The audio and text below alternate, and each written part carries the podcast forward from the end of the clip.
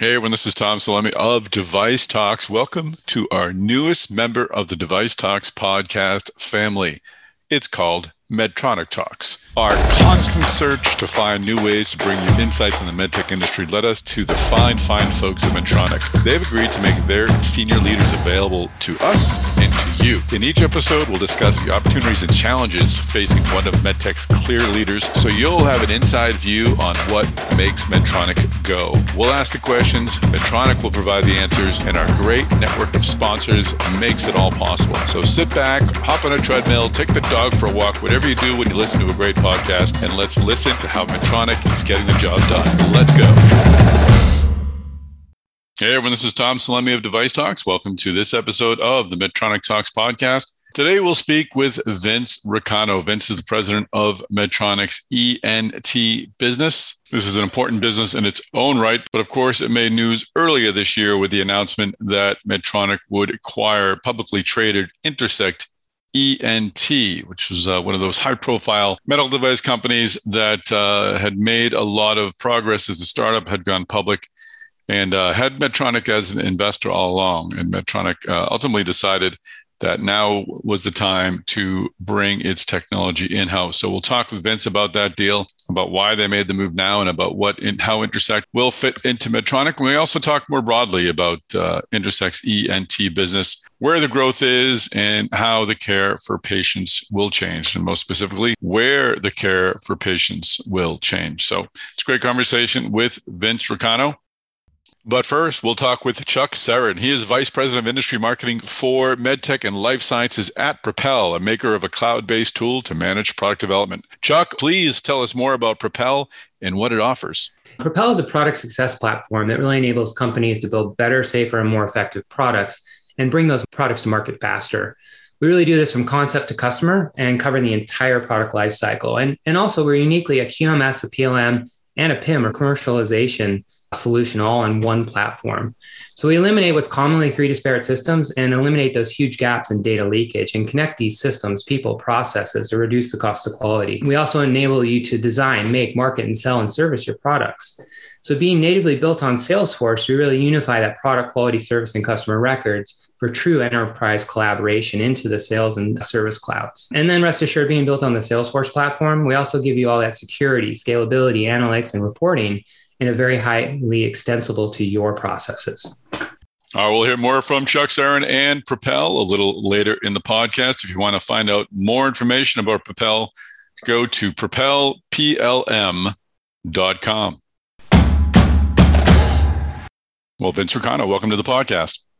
Thank you, Tom. glad to be here. Great to have you here. Uh, before we get into the conversation about the uh, ENT group at uh, Medtronic, and there's certainly a lot to talk about, especially with uh, Intersect ENT's uh, pending acquisition, which we'll get into later.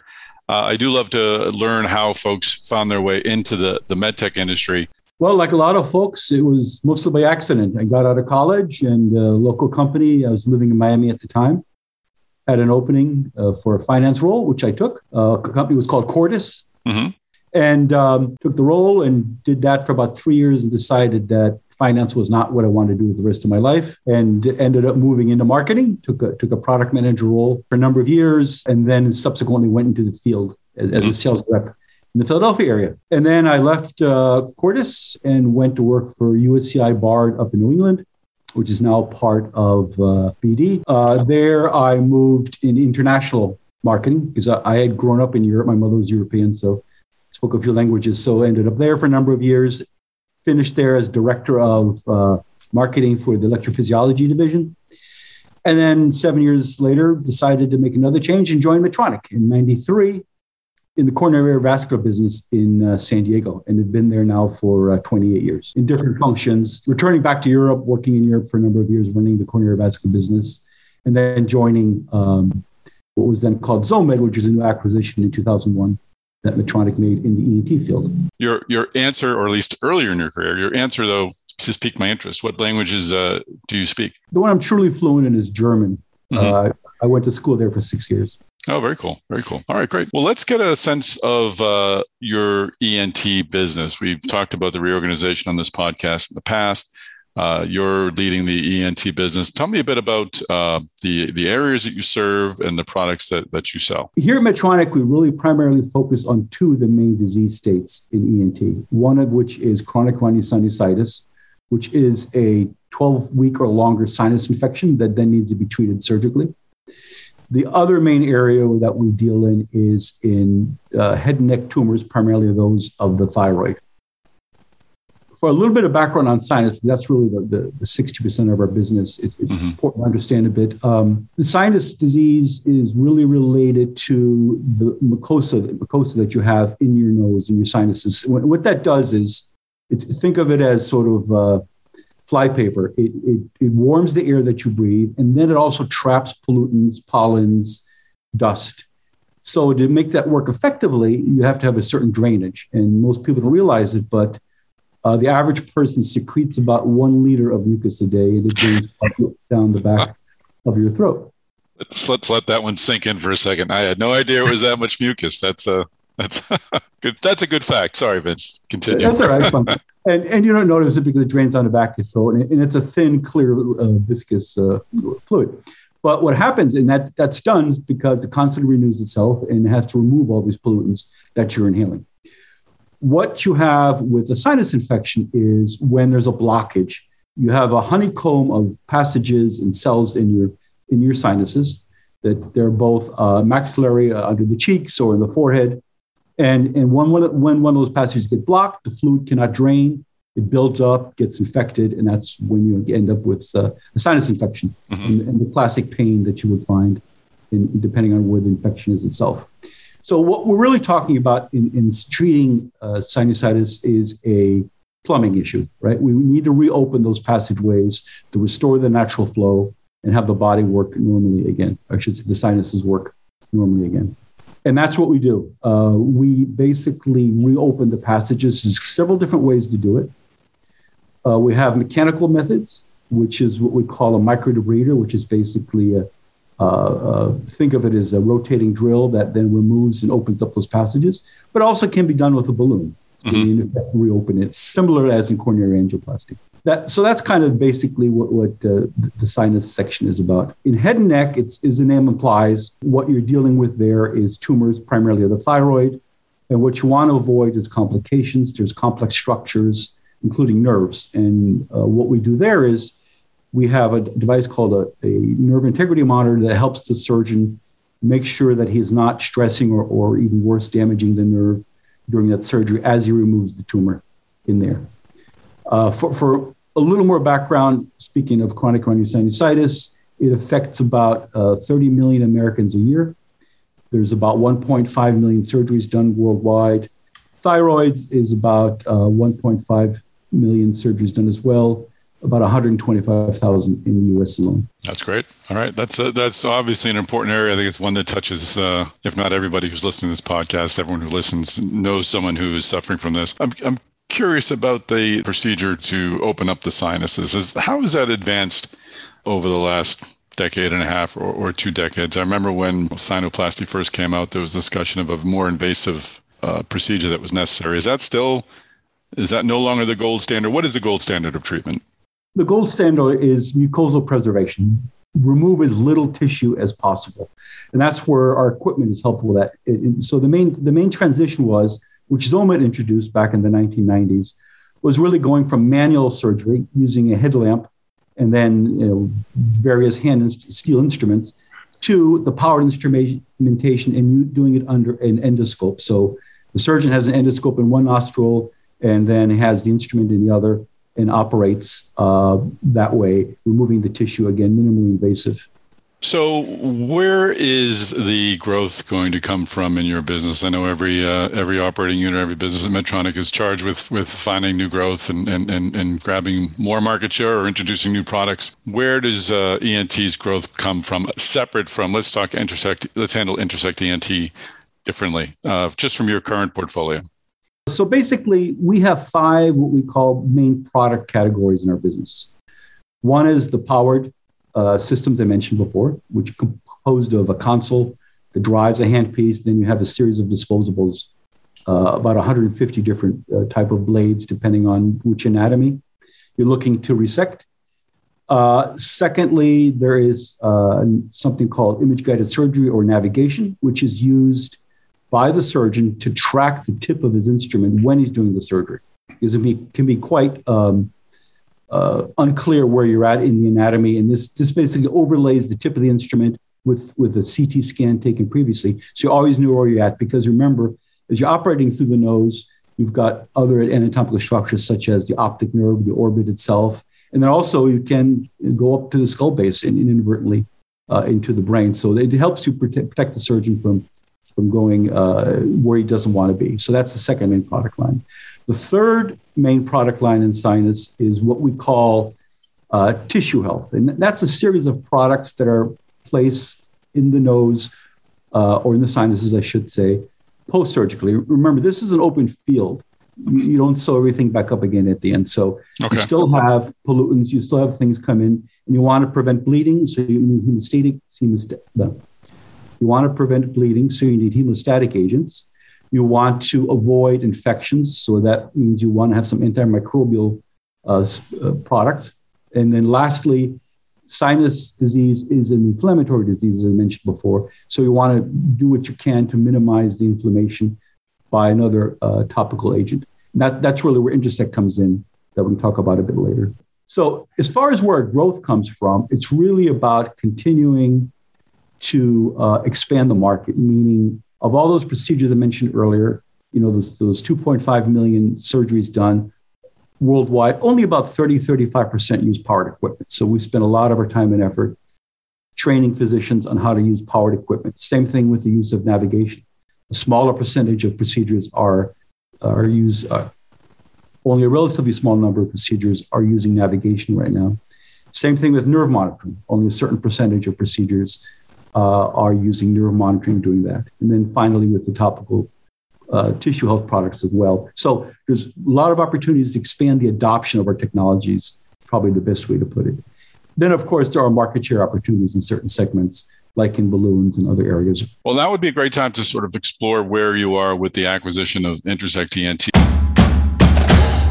I will take a quick break to visit with Chuck Sarin of Propel. Chuck, how do medtech companies use Propel? Med device is really one of our largest focuses. So we've got customers like Zoetis in pharmaceutical, Fresenius Kabi, Inari doing medical devices for thrombectomy, Livongo doing health monitoring devices for medtech. But really, we help them create, commercialize, and correct their products. So create meaning manage the entire product development process, building up their products and documentation, their bill of materials, their item masters, the manufacturers, and include that entire value chain for successful product launches. For commercialization, we give access to and, and manage to new and extended markets, controlling what you can sell where and when. So the product registrations, the EIFUs, the environmental and packaging compliance, and localized information that can be spread to the omni channels. And also to correct, we manage the entire enterprise quality processes. So your CAPAs, NCRs, audits and SCARs, your training records. And of course, uh, do customer incidences all the way to resolution. So, what makes Propel unique? Having both product and quality on the same system and, and really allowing the only true closed loop quality and product solution out there. Um, this is what really gives us tremendous insight in use cases of better next gen designs or designing for quality earlier in the NPD process. That one source of truth really allows teams to collaborate, to unify their data, to streamline their business processes and be more simplified. And I mentioned the commercialization aspect of tying to service, field, assets, and sales. So we can do field service quality better by tying asset repairs to the latest changes. And then, of course, being on the Salesforce platform, we can simplify your IT stack and your administration with a very easy to use modern interface, as well as having multiple three releases a year, give you those validations and allow you to upgrade or pull when you want to upgrade. For more information, go to propel, PLM.com. Well, that would be a great time to sort of explore where you are with the acquisition of Intersect ENT. I know Medtronic had an interest in the company for a long time, has been tracking its progress. Why, what led it to uh, to move on acquiring the company now? We, we just felt the timing was right in terms of the market and uh, the opportunity is relative to the fact I mentioned before the tissue health portfolio that I referenced. We had an entry in most of those segments in hemostatic as well as antimicrobial we did not have a product offering in the anti-inflammatory range, which is a significant part and really the largest part of tissue health. The, the Intersect product is basically a steroid-eluting stent. And again, we spoke before that chronic rhinosinusitis is inflammatory disease, and that is where steroids come in. Most ENT patients with chronic rhinosinusitis, post surgery or even pre surgery, get a dose of steroid, systemic steroid. But obviously, there are side effects to that. So, what the Intersect product does, the Propel in particular, it's a post surgical stent that elutes a steroid for two to three weeks post surgery, and therefore reducing and helping reduce the inflammatory response that you have with sinus. They also have a second product offering, the Sinuva device, which is actually a revision for a revision case. About 25% of, of uh, sinus patients have to come back for a follow up surgery, uh, again, to treat the inflammation. This device, the Sinuva device, is a very high dosage version of the Propel, about three times as much of the steroid, which then can help reduce the inflammatory response without going back into surgery. And what I'm just curious internally, what sort of conversations went on? What what was what occurred now that made it a, a, good time to acquire the company? Did it establish itself enough? Was there? Did you want to make sure there was a, a an interest for the market? There was a market for this product. Uh, I'm just curious, just how a company decides to move on an acquisition. What is sort of the is there is there a single tipping point, or does it really vary from deal to deal? It really varies from deal to deal. A lot of it is timing. For a while, the company had other priorities, and then it became attractive enough with the stock price where it was at the right point at the right time mm-hmm. that we decided to move on it. And what is the the status of the acquisition? I understand it's not expected to close until uh, maybe first half of next year. Right. It's it's currently going through a, a number of government reviews for antitrust regulations, and uh, so that's going to take a while to work through. But we're expecting it to close before the end of our fiscal year, which is April of next year. How do you work as an organization, knowing that that sort of is in process? Are you, uh, you know, are you beginning to lay down a framework for the company to come in, or do you completely treat it as a separate entity and don't think about integration until the deal is actually closed? Uh, no, we actually we, do treat it as a separate company, and we are doing integration planning internally, mm-hmm. but we're still running very much as, as separate companies. And do you know what the plans are for the company? Is it just going to is it going to function as part of your unit? Is it going to operate as an independent company? Any idea on on employees and such? If there are any going to be any changes there? We're still working through all those details at this mm-hmm. point. Okay. Well, it certainly was an exciting acquisition to see. It was one of those companies I'd followed from the very start, so it's it's great to see its uh, its maturation and it's uh, ultimately finding a home. Let's go back a bit to your current portfolio. I understand that you uh, have a uh, an image guided surgery uh, platform. Can you talk a bit about that and and, and how and when is that used? Yes, uh, we have what's called an electromechanical system, and, and what it basically does, is, as I mentioned earlier it allows the surgeon to track the tip of his instrument, mm-hmm. be it a, a, tool, be it a, a microdebrider blade, in the anatomy of the skull as he's operating to avoid getting into areas he does not want to get into. So it's used mostly for, I would say, medium to complex cases. It's not used in every case, uh, but it provides that extra assurance that the surgeon is where he intended to be. Is that used? Are these procedures typically done uh, in hospital, in uh, ambulatory surgical centers? Where where are where are you selling those uh, those systems? Those systems are both in hospitals as well as ambulatory surgery centers. About mm-hmm. 70% of procedures, sinus procedures, are done in ORs, about 30% in the ambulatory surgery center. And then the balloon cases are typically actually done in the office under local anesthesia. Oh, interesting. Okay. I guess it's telling that uh, I'm not asking my COVID question until uh, toward the end of the interview. Normally, this was a uh, first or second question out of my mouth. But uh, how did, I'm, sure there was a, a, a, significant impact. How did COVID impact the ENT business? And I would imagine that there's, uh, that if any any specialty was was sensitive to the the risk of COVID, it would be an, uh, one that's working in the in the nasal passage where so much of the, the virus congregates. Right, absolutely.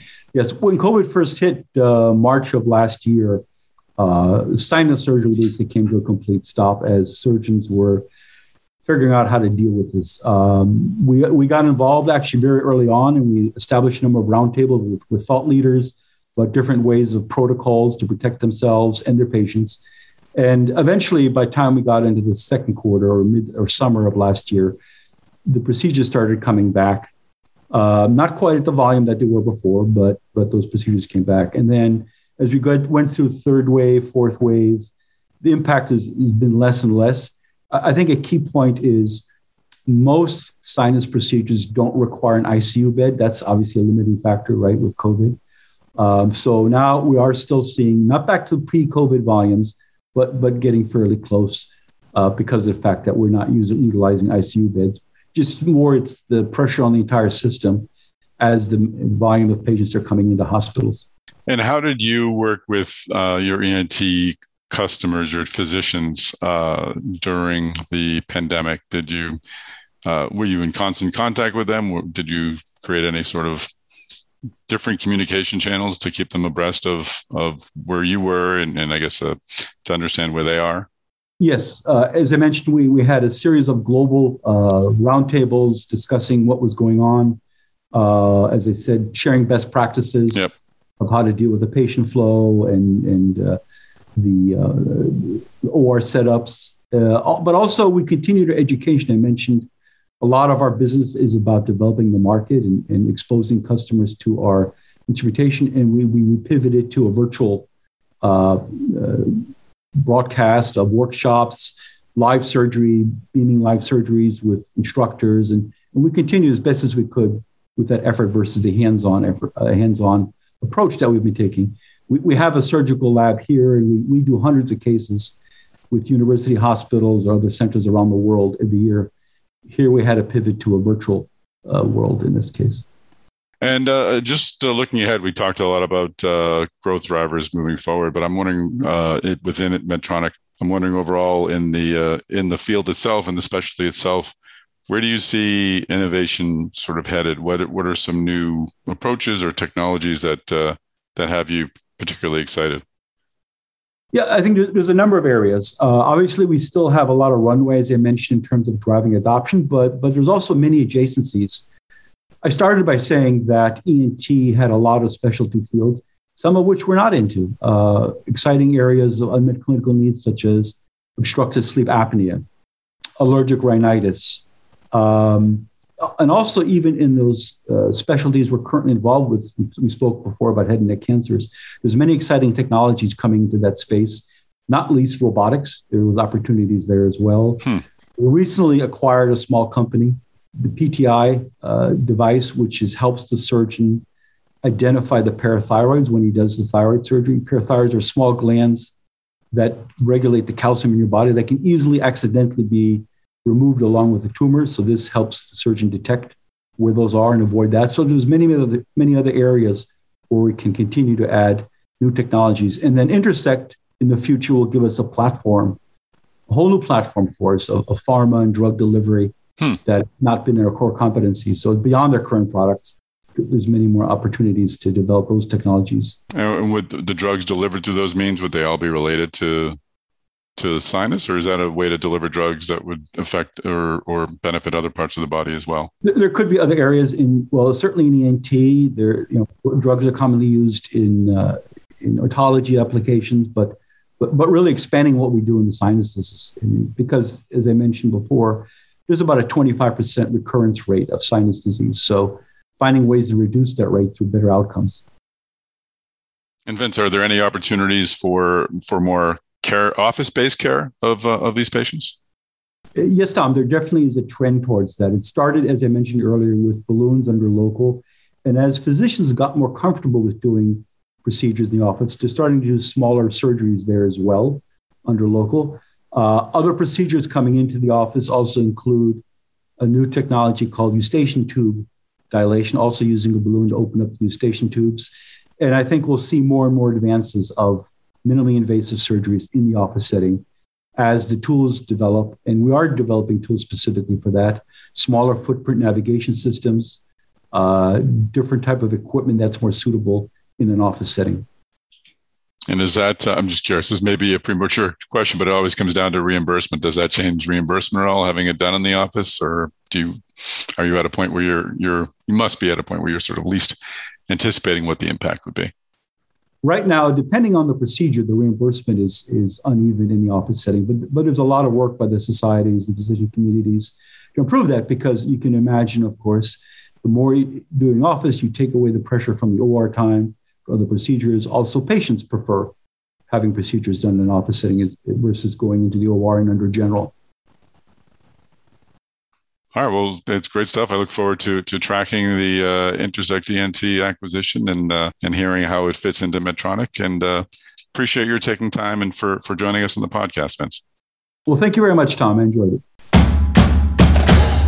All right. Well, that is a wrap. Thank you, Propel PLM, for sponsoring this episode of the Medtronic Talks podcast. Thanks again to Vince Racano of Medtronic for uh, sitting down and sharing his story.